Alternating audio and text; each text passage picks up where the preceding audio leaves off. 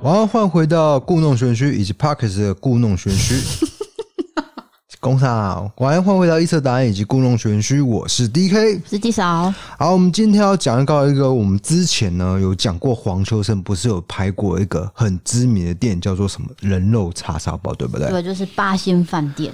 是的，那很主席呢，我们也是要来讲一个非常知名的吃人案件。对，呃，这部影片的影像内容呢，我会放在我们 YouTube 的会员影片，呃会员专属影片。那声音档的内容就放在 Parkes，大大家都可以听得到这样子。嗯，没有画面而已。那如果你想要看画面的话，就是可以欢迎加入我们 YouTube 的会员，就可以看得到诶比较恐怖的东西哦。那看完不喜欢，你也可以就是取消会员，随就时是都可对，以。随时可以取消会员、啊，对对对它是很自由的啦、嗯哦。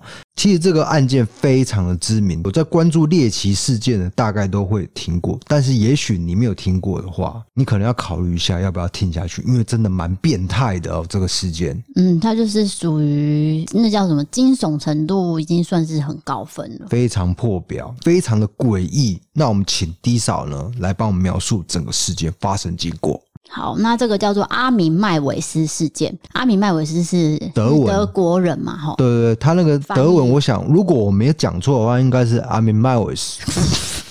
你不真要的，被真的，我没动胡乱的，我没胡乱。大概德文大概就是真的是这样你子。胡乱成分很高，好，那不是重点。反正呢，在二零零二年，阿明麦维斯呢，他就遭到警方逮捕。他当时是住在罗滕堡市郊的一栋大房子，他被警方搜出房子里面有大量的肉块，但是这些肉块不是什么牛肉、猪肉、羊肉，竟然是人肉。原来这个阿明麦维斯他有喜好吃人肉的怪癖。因此呢，就被公布在世人面前了。要不是警方没有查到的话，哎、他搞不好继续吃人肉下去。好，那我们要探讨的是为什么他会培养到吃人肉的习惯嘛？那这个事件发生经过又是如何？哦，就请大家继续听下去。我们一般人怎么会想到去吃人肉？嗯可能是跟他小时候成长的经验是有关联的。小时候到底遇到什么样的事情？嗯，也不能吃狗肉跟猫肉哦，哎，对，兔肉也不行。是好，首先我们要讲到阿米麦维斯的成长背景。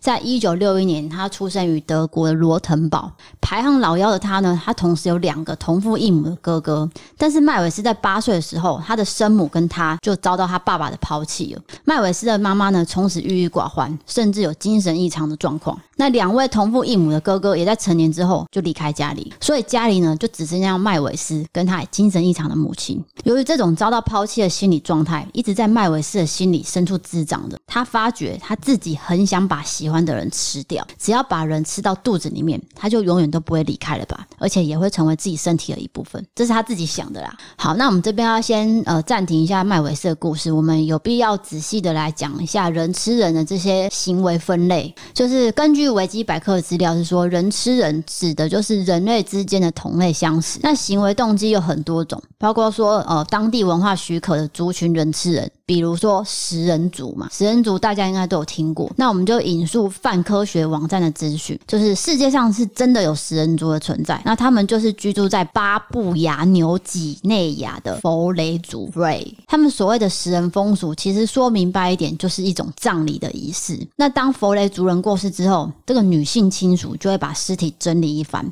那首先呢，她就会把尸体的手。脚砍断，再把四肢的肉刮下来，然后再把人脑取出，再剖腹将内脏拿出来，最后再把刮下来的肉分给男人吃，那脑跟内脏呢就分给女人吃掉。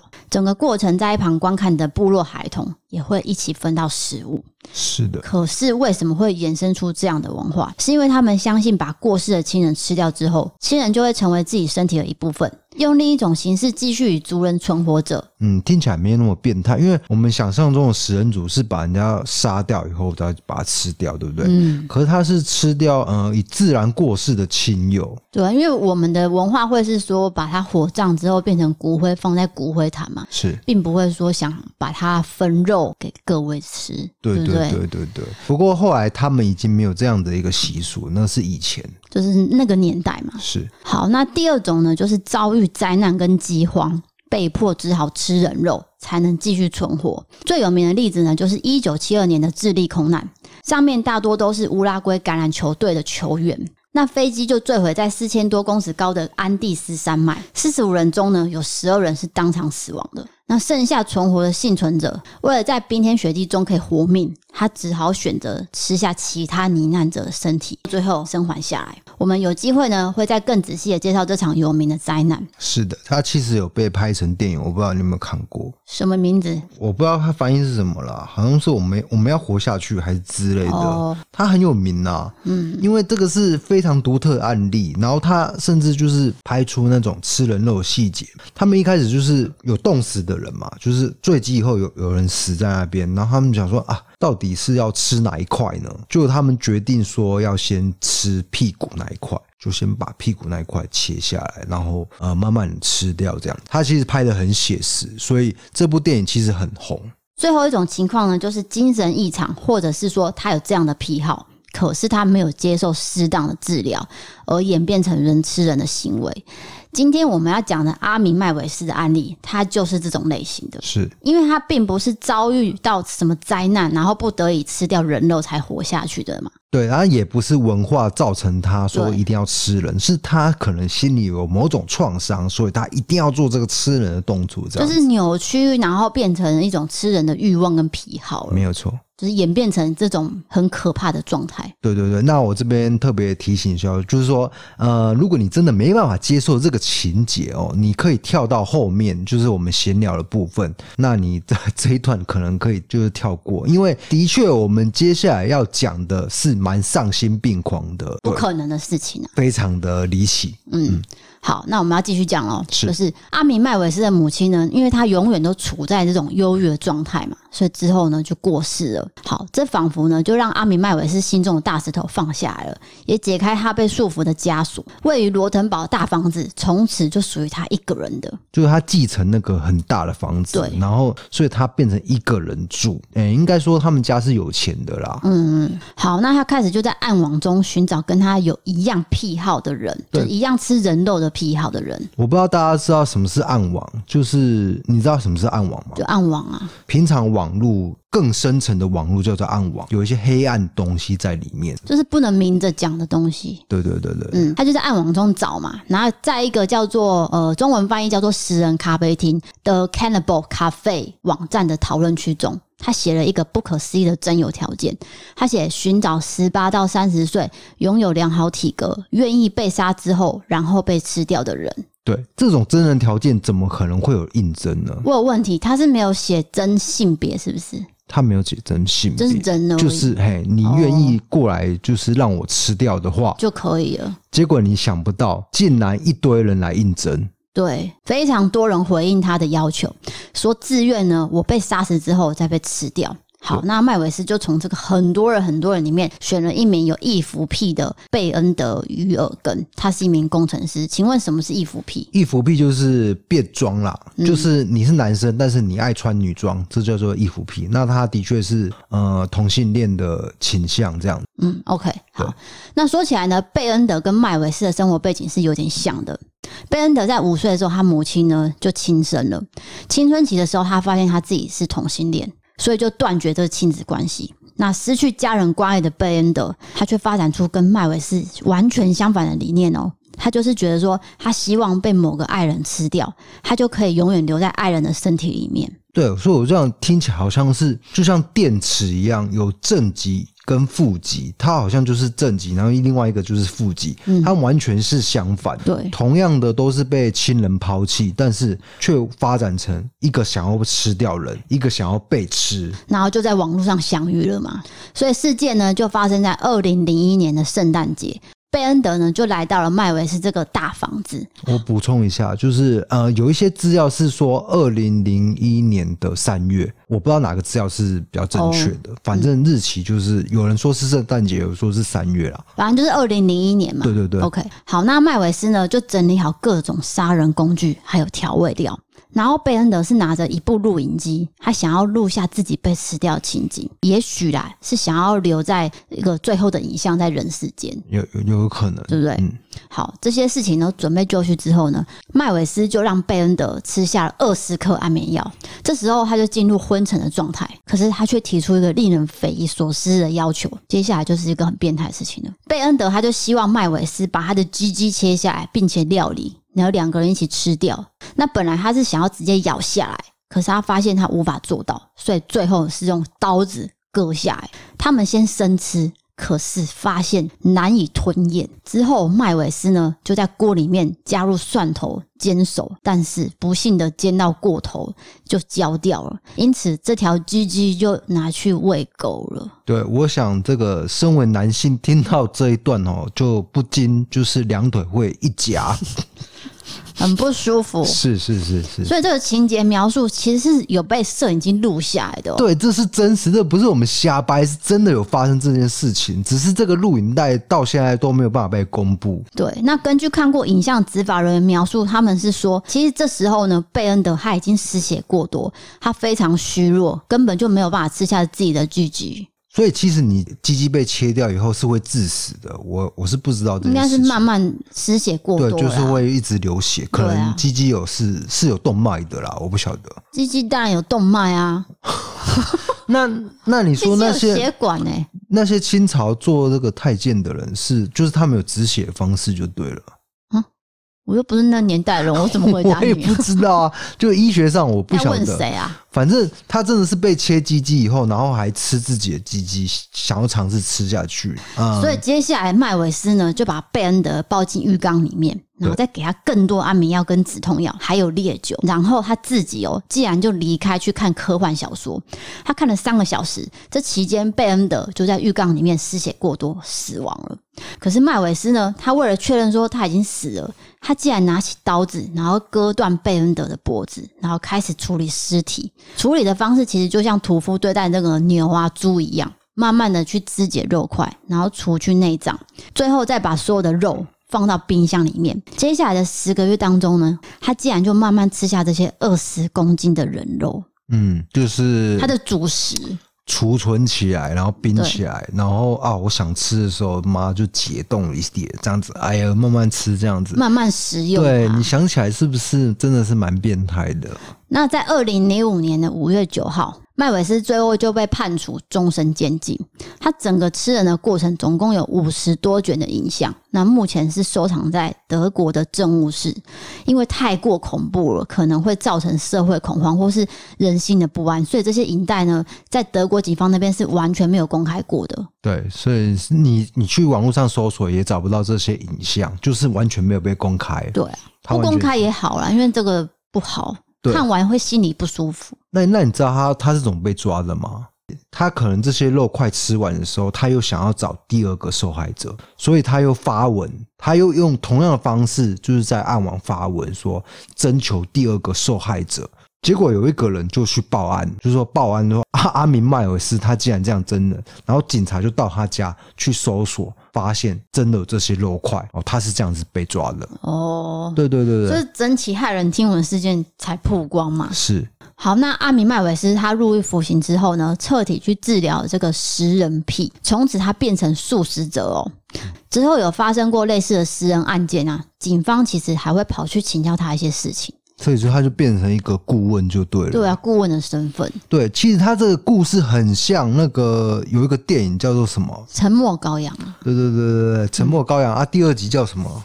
沉默羔羊第二集，不是，其实他这事件很像是《沉默羔羊》跟他的续集《人魔》，他的剧情有一段描述就是他把一个人。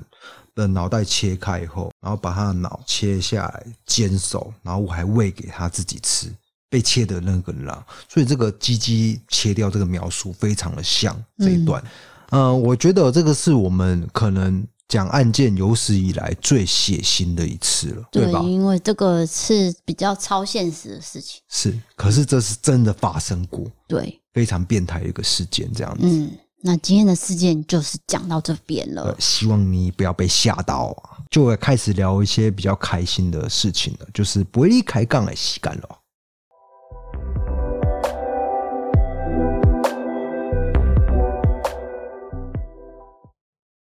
好，为什么我们今天要讲这个食人事件呢？就是跟黄秋生有关嘛。你这样对子嗯不对既定的观念不好，什么意思？就是想到黄秋生就想要人肉叉烧包，这个对黄秋生是很不公平的我事情。知道，可是因为大家的记忆就很强烈嘛。可是我知道还有一个，他也有演过大肥哥嘛，对不对？对好。其实黄秋生是我一个很敬佩的一个演员。呃，我们之前有看到，呃，脸书就是有写一个新的 Live TV 的节目，叫做《开着餐车交朋友》。那我为什么会看到这个节目？原因也是因为我一直 follow 宋博伟，他是必须是我的最爱，所以他那个资讯跳出来之后呢，我就一直注意说，诶，这节目什么时候开始？而且他第一站呢，这个餐车是开到台北信义区，是我们不可能去台北信义区嘛。结果黄秋生就在他脸书写说下一站台南。就到了昨天呢，我们其实本来是在高雄，然后我们看到这件事情就决定说不行，我们五点一定要准时到。结果发现呢都是人，结果很幸运的，我们就开始加入了排 队。对，就是这三个人我都很喜欢。你想想看，Kid，我对他的评价非常高。再来是宋博伟，因为我们之前很喜欢他的那一部剧叫做《纳西杰郎》宋博伟这部分可以由我自己一个人分享吗？啊哈，反正你很喜欢宋博伟。宋博伟有一个广告很有名，他演过一个很有趣的广告，就是某年的 QC，他骑车骑到一个女生面前说：“学姐，我载你。啊，我不知道他是宋博伟，就是他啊，是他，我我这个广告有印”象那的。啊一阵子很红嘛，就说他是对小对对朱对孝天嘛。对小猪笑因天，为他的发型跟那个五官可能有点像，长头发嘛哎对其不实对仔细看真的很不像啊。哎，当然不像了。 对啊嗯他好像是嗯，怎么出道的呢？好像当年也是走在路上，不就是是啊被，人他家是发陪觉人。家试镜，哦，陪他女朋友试镜，他女朋前友女友，前女友已经是明星了，然不后知结道是不果是嗯明星哎、反正就是啦，反正就是有有点半圈内的人，然后好像谁看到他，哎、你男朋友怎么那么帅嗯啊？你男朋友要不要出道？对，他就开始拍 MV 对对对跟广告，对然后之后才开始拍戏嘛。我我很看好宋博伟接下来的发展了。那你知道他女朋友是谁吗？目前的吗？呀，谁是管他王以前？王静嘛，对不对？对王晶，因为他帮他遛狗被拍到，对对对 对，这是八卦啦，我也不知道是不是真的，可所是以真的有拍到他进他家所以，他们是合拍一部连续剧《爱情嗯白皮书》。爱情白皮书》，对对对对对对对对对，就是因为这个戏有那个，因为宋博伟其实是在我呃二零一七年看他拍的，他们在毕业前一天爆炸二。那时候我喜欢他的，那为什么会喜欢他？其实我本人是不喜欢男生留超过耳朵的头发的发型。对你不喜欢长发的这个造型，可是他那一部就是偏偏就是留一个长发他造型，长发飘逸就算，他还用毛巾包，我没有看过有人用毛巾包包成这么帅。对他就真没是看一个过很俊美，可是这部戏很可惜，因为它讲太阳花，它不能广为宣传，而且爱奇艺在播第一集的时候就拿掉了，对，因为政治的关系，很明哦。显啊。所以那个导演郑有杰他觉得很可惜，他是其实要探讨的是台湾的议题，并不是说要造成什么对立。对所以导致说好像没有人知道宋博伟演过这一部。对，变成说爆炸二、啊好像知名度没那么高，其实他应嗯对啊该需要受到更大的因为关注。爆炸这一样非常好看，你们可以去对搜寻。那 Netflix 有，就是他们在毕业前一天爆炸。那个第一集的男主角是黄远，他有获得那个金钟奖嘛？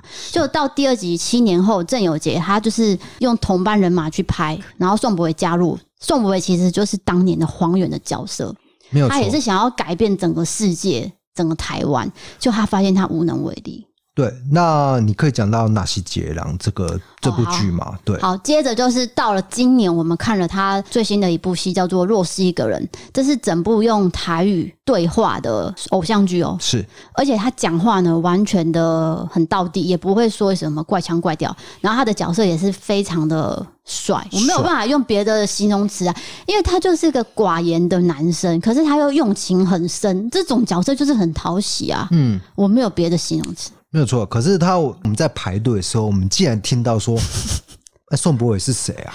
我先跟你讲，我真的觉得不可思议我耶。听到几段对话，我先跟你说，第一个对就是这个，就是两个女生，一个女生 A 就说：“哎、有宋博伟，宋博伟是谁你知道吗？然后 B 就说我不知道啊，我觉得是你 就，我也不好意思批评人家啦。那 好，那没关系。第二个就是我旁边的两个年轻男生，是一个 A 就是说，哦，啊你洗完澡用台语讲啊，他说啊你洗完澡就来哦，你动作加劲哦什么对的。然后那个 B 就说，对啊，我要就劲，我骑车很快什么。然后呢 A 就说，啊现在下狼。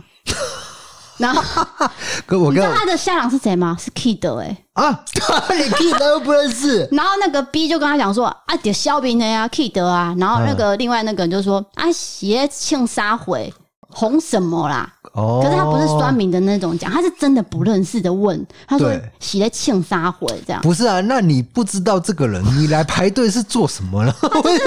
我就是不他就解是，被他朋友的就是抠来的，哦所以他们两个人就是很无聊，然他后们为了排队而排队对，但是他们就不是说晓得自己在干嘛，哎 肖啦， 不是就可能说啊，有一碗咸粥可以吃这样子啊，是或者是可以看到明星拍照，因为大家都是这样子嘛，对，对啊，然后就是有几段对话，我就觉我觉得蛮好笑，好啊，我我要尿尿，嗯，我可以再开一瓶酒吗？好像不太行。哎、我说不行哎、抱歉，抱歉，抱歉。你记得我们刚刚讲到哪里吗？中间的插曲。再一个插曲就是，我们把这些动态放在我们的 IG 上面，是然后呢，就有个男生他就说他看到了我们这一切的发生，就这样哦、对，然后他就我就看到他的照片，哎、真的是、他排在我们前面，因为他穿的外套的花纹我记得，他说你把我卡掉这一段，他完全看到，可是他当下不确定是不是我们，哦就一直到我发动态之后，他才确定，哈，原来那个是 DK，哦，他说跟那个影片中差很多。我那天穿的是比较奇怪，因为 我那是那一哪件会是很奇怪啊？那宋博伟搭配的哎、是吗？你昨天穿完之后，你就说哎、有没有像宋博伟？你看可是我觉得还是怪怪的，看起来很像很老气，就是那一件那一件叫什羽么绒背心羽啊，绒背心，看起来很老气。哪会啊？那个是时髦的好吗？啊哈，所以他就是呃要大家去扫那个赖的条码，就有人一捐就是捐一万两万，哎、一万两万就可以直接进去那个宋博伟里面的厨房哎、 对，第一笔是捐两万，然后他们就，然后 Kid 当场就直接说是谁捐两万的，然后就有一群举手哎，一群很时髦的女生举手，然后他就把她带进去，对，然后后来有一个人好像也是捐一万还一万是两万，嗯，对，然后也是进餐车拍照，总共有三个人啊，三个人进去，对，当下我就动心了。那我想说，看不用排队，因为我们那时候在排队，是吗？你只要捐一两万的话呢，就是不用排队，就直接因为我上们已经去。排到差不多快两个小时，对脚真的非常酸。真的没有排那么久的队过，真的是这辈子第一次这样子。因为我们对吃的啊、用的绝对不会去买排队的东西对，了。结果呢，我们没有 Line Pay，他用那个 Line Pay，对，我发音是不标准来配 对。 ，Line Pay，重点是我你一根万本两万我也花不下去啊。对啊，对啊，我想说反正应该会到我吧，所以我们就排排排排，好，我们总算排到了。我跟你讲，真的是差一点排不到、欸，哎，对，结果前面那女生她是一个人嘛，然后她就拿了一只手机给工作人员拍，结果工作人员就说：“不好意思，你这荧幕黑成这样，我完全看不到。对，然后 Kid 说：“阿丽赖家欧啊，这个这个手机很烂啊，”这样她子。”就说：“你怎么黑成这样还对还可以看？你看得到吗？”是这样，然后就开了一个玩笑。然后到我们之后呢，就是我们两个很没有默契，因为我们两个是一起跑去 Kid 的左手边，对，就是我们应该是一个人跑左边，一个人跑右边，结果我们两个人跑同一边这样。然后 Kid 就说：“啊，你们两个怎么那么那么没有默契啊？对对就是对说你们是男女朋友还是怎样？我不知道这样子。好，然后就对对去等等一下要领粥嘛，是就领到粥的时候，他给我们两个，你又要拍照了。结果你拍照，你为了黄秋生，对对对对你就牺牲了我。对对对，因为那个角度，嗯你要我自我拍啊我只看得到黄秋生，我说干，我一定要把这个镜头拉到黄秋生，但是我已经、我没有顾你在哪里这样子。嗯其实我也没有差、欸，结是果 Kid 很用力，对，就我 Kid 竟然发现到这件 事情，就是我发现他的成功是有道理的，因为他反应非常的快，你对知道一吗些？细节都有看到。对他立刻说。啊！你怎么 没有顾你老 婆？他完全说：“啊、你怎么没有顾你老婆？你就是只顾往黄秋 生路径这样子。”对，然后呢，因为那时候有几百个人在排队，他就直接在几百个 人面前大喊说：“啊，你这个人怎么这样子？”我跟你讲，有可能我 们不想会了被剪到影片里面。你说那个节目里面节目里面我不晓得啊下个月会播嘛？对对对我们就在拭目以待，搞不好会被剪进去。反正我觉得这个这个蛮好笑的，对反正就是这样啦。对，这件事情就是这样。不是啊，那我现在在就是、我刚刚都在细数，就是说嘿， Kid、宋博伟，然后还有黄秋生，我们没有讲到黄秋生啊哦，他在煮菜的时候，就是拍那个从头到尾都戴一个墨镜，非常有型啊，超帅的。结然后果前面的男生说啊，天都黑了还戴墨镜是要煮什么？ 他是怕私沐鱼看不到，是不是？不是啊，我那是是造型。对啊，那是一个造型啊，对啊，因为毕竟他就是一个很有型的熟男啊。是是是，对我现在要讲的对对是说，黄秋生对我来说有一部电影非常重要，叫做《计程车屠夫》，你有看过吗？没有你你你对黄秋生真的是认识很 深。anyway，那个屠夫是在讲什么？《计程车屠夫》其实这个故事背后很可怜，是他其实就是在讲说一个白领阶级的先生。他的太太怀孕了，有一次呢，他太太就是好像羊水破了，然后他就去楼下要招那个 taxi，就那个计程车司机就看到说，哎、流那个羊水了，我不要载。嗯嗯结果不要载，他就把门关起来，你知道吗？他太太的裙子就被夹到了，就这样被拖着走，死掉了。嗯啊啊，从所以此黄秋生是演他他他先生啊，哦，他先生、是他不是演 taxi 的不是不计是程车司，机，他就是要为他太太叫计程车来载他去医院嘛。啊结果计程车司机竟然是说拒载，然后门都还没关好就拖走了。哦，所以他对此这件事情，他就开始觉得说，计程车司机我要一个一个教训。哦，他开始残杀计程车司机，变成计程车司机的连环杀手。对，所以才哦这样的一个才叫故事计程车屠夫。 他真的很很会演这种变态凶手的嘛。那因为香港的一些政治因素的关系，我认为接下来他会把重心呢，就是会放在台湾这部分他应该就是留在台湾开餐厅吧，之类的，因为他不是有受访吗？对，然后开餐厅以外呢，或者是接一些节目啦，接一些电影啊，或者是自媒体啊，我相信他做什么都会成功，因为以他的地位，很多台湾人呢小时候都是看港片长大的嘛，对，所以你不可能不认识黄秋生，对吧？对所以我认为他在接下来他在台湾的一个不会太失败啦，他一定会很很成功的继续。哎、有一个香港男艺人住在台湾很多年，那个男人叫什么？呃，杜文泽嘛， 不是，不是啊你不是要讲杜文泽？不是，就是老的啊。然后他独居呃，那个叫什么？冯哦冯、哦翠华。啊，冯翠华，我对跟你讲，我在天母看过他，屁呀、真的就是我跟我爸妈吃饭，然后那个啊是一个热炒餐厅，然后他在里面，这样子回算起来，他应该那时候就已经移民到台湾了，他很久就来台湾了、对啊对啊，而且他是独居、欸，对对对啊，嗯，讲完了哎、那接下来就是宋博伟，除了帅以外，除了俊美以外，除了漫画般的面容以外，他态度也非常的好。你知道，其实通常这样子的人，是因为他可能曾经有被瞧不起过。例如哦说，他当年拍 MV 或是广告的时候，是被人家晾在旁边的。有可能， 很多艺人都是这样嘛，有可就能辛苦走过来的。他并不是说一开始就就请欸了就请那种。比如说某个 人，不能讲，那个人哦是不因能为他讲家庭关系，他家庭都是艺人呐、对啊所，以他本来就就就请嘛。可是是宋博他可能本来就是个学生，然后被出挖身去存在我的。可是听众有想要听吗？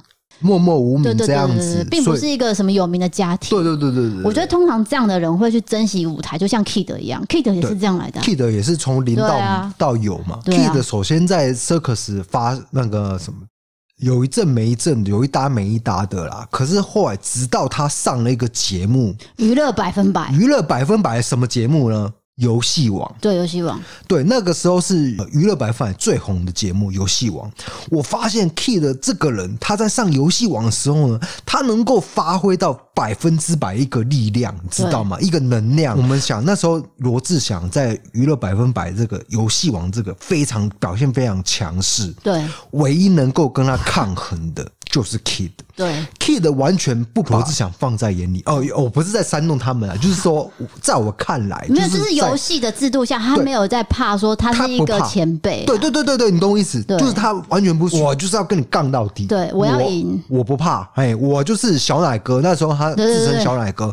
接下来是我个人猜想，他最红的节目是什么？玩很大了。玩很大，应该就是看到他在娱乐百分百的游戏王这个表现杰出，所以呢，终于玩很大就找他去，然后找他去呢，发现他的收视效果的确很高，所以变成 Kid 把他拉拔成小队长之后呢，就开启他在传统媒体的一个呃演艺生涯，这就样是比较固定的现身啊。对，非常的固定，然后呃表现非常好，之后呢也顺利拿下金钟，这就算了，你知道吗？传统媒体他表现好就算了，他在自媒体在 YouTube 的上面的表现呢也非常的棒，木曜是是超完，完，对不对？嗯，再来就是他个人的频道，我不知道他个人还是他就是他的团队，有人七号部落、嗯哦，也表现的非常亮眼。现今就只有两大媒体嘛，第一个是传媒，第二个就是自媒，他两个市场都拿到了。面面俱到。哎、我们这边有很多香港的听众嘛，是不知道说你们有没有认识 Kid？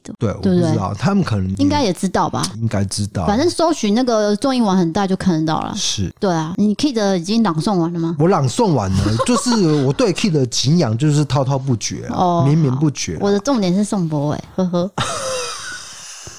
好，是不是我刚刚有让你朗诵啦？不是因为宋博伟到我现在，我还在回味我昨天的照片。非常好，我们忘记讲到这件事情，我他的态度呢？都有看镜头。对啊，我就是要讲这件事情啊，他每张照片就是他这个餐车嘛，在这个 IG 掀起一波风波嘛，你们去看哦，每一张有宋博伟的照片，他都是看镜头的，我没有在好小。就是说，如果他没有在煮东西的时候，他往前面看，他一定会跟人家对到眼，就像我昨天跟人家对到眼一样。对，就像我当年跟陈绮贞对到眼一样，我相信那个心情我是懂，就是他的态度非常的好，他不像你之前对了解我了解爱慕的一个明 星，我我先不要讲那个明星是我不能讲谁了，对啊嗯哦，不要讲了哦，那、那你之前有听过这个节目，可能知道我们在讲你们谁，可以往前翻哦，几集，对不 对？就是说，那个明星他可能出道，因为受到大量的关注，就比较态度比较拽一点这样子。可以哦，我 我没有讲是谁，我没有讲是谁，但是宋博伟他不是。他是一个非常亲民的人，对我来说，我昨天见到他这一面，我认为，因为我跟他自拍嘛，对啊跟那个我不是有自拍嘛，然后还有跟工作人员帮我们拍嘛，他所有的照片都是看镜头， Yup 毕业还是什么的。比赞什么那的？后来我们在 IG 去挖掘他其他的照片，每一张都是比，就是很敬业，你都有知道看吗镜头啦。对，我知道我们排队很辛苦，就是我们站很久，但是他们同样也是站在餐车那边站很久、对啊。，而且可在是煮东西很累耶。对，那接下来我就讲这个我对他们三个人的评价。第一个 Kid 他是充满能量的人，他今天有这样的一个事业成就，就是不管在传统媒体还是 YouTube 上面呢，他实至名归啦。我认为我们当场看到他那个能量，因为他的那个能量这样子爆发出来，比如说我们录 Podcast 跟录 YouTube，我们需要一个能量去支撑，才能够呃向观众传达一些事情嘛，对吧？Kid 他那个能量就是爆表，就是他好像他不需要休息，对对对对，他就是那个啊，好像源源不绝，你知道吗？呃，比如说十分的能量，他我觉得他就是有十分。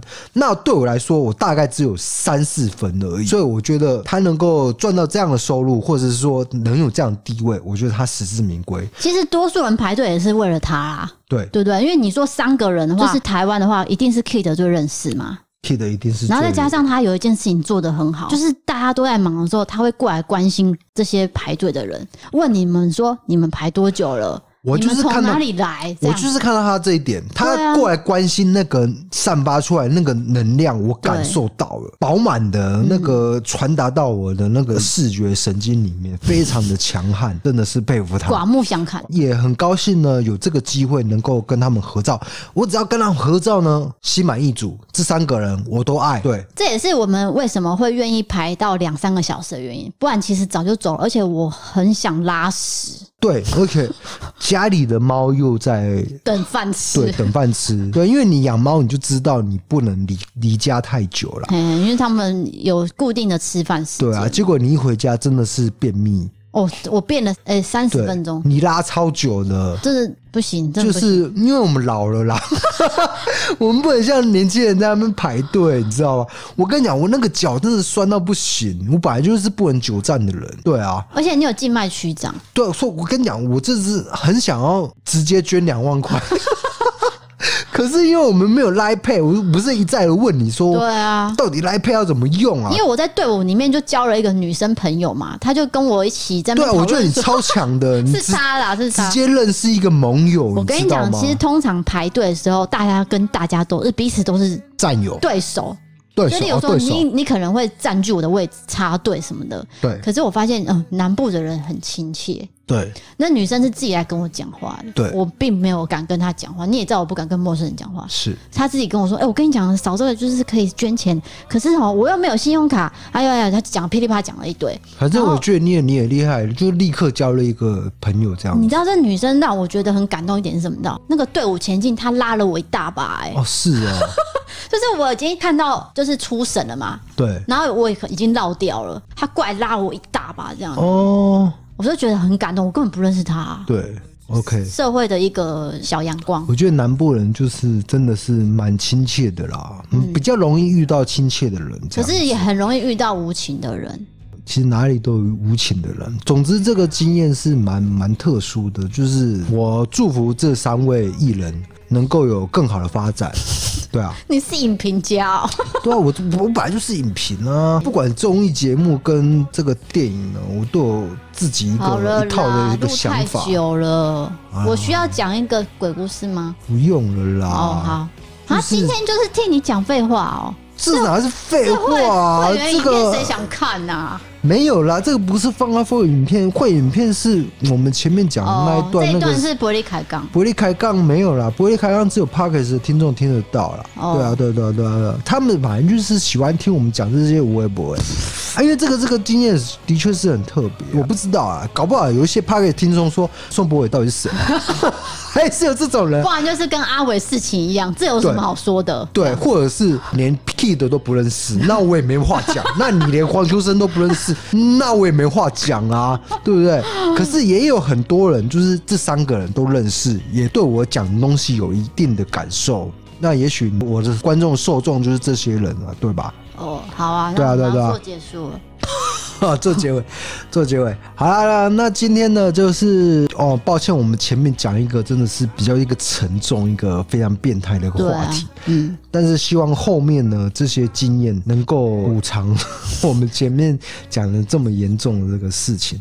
那如果你想要看到我们这个宋博伟，宋博伟这些合照啊，去这个 IG Key 的哎，去 IG 可以看到我们这些合照这没样子。错，好了，结束了 啦。赶快做结尾了，赶快做结尾。那你还喝？好，那今天的事嗯件就讲到这边喽。我是 DK，我是地嫂，我们下次见，拜拜拜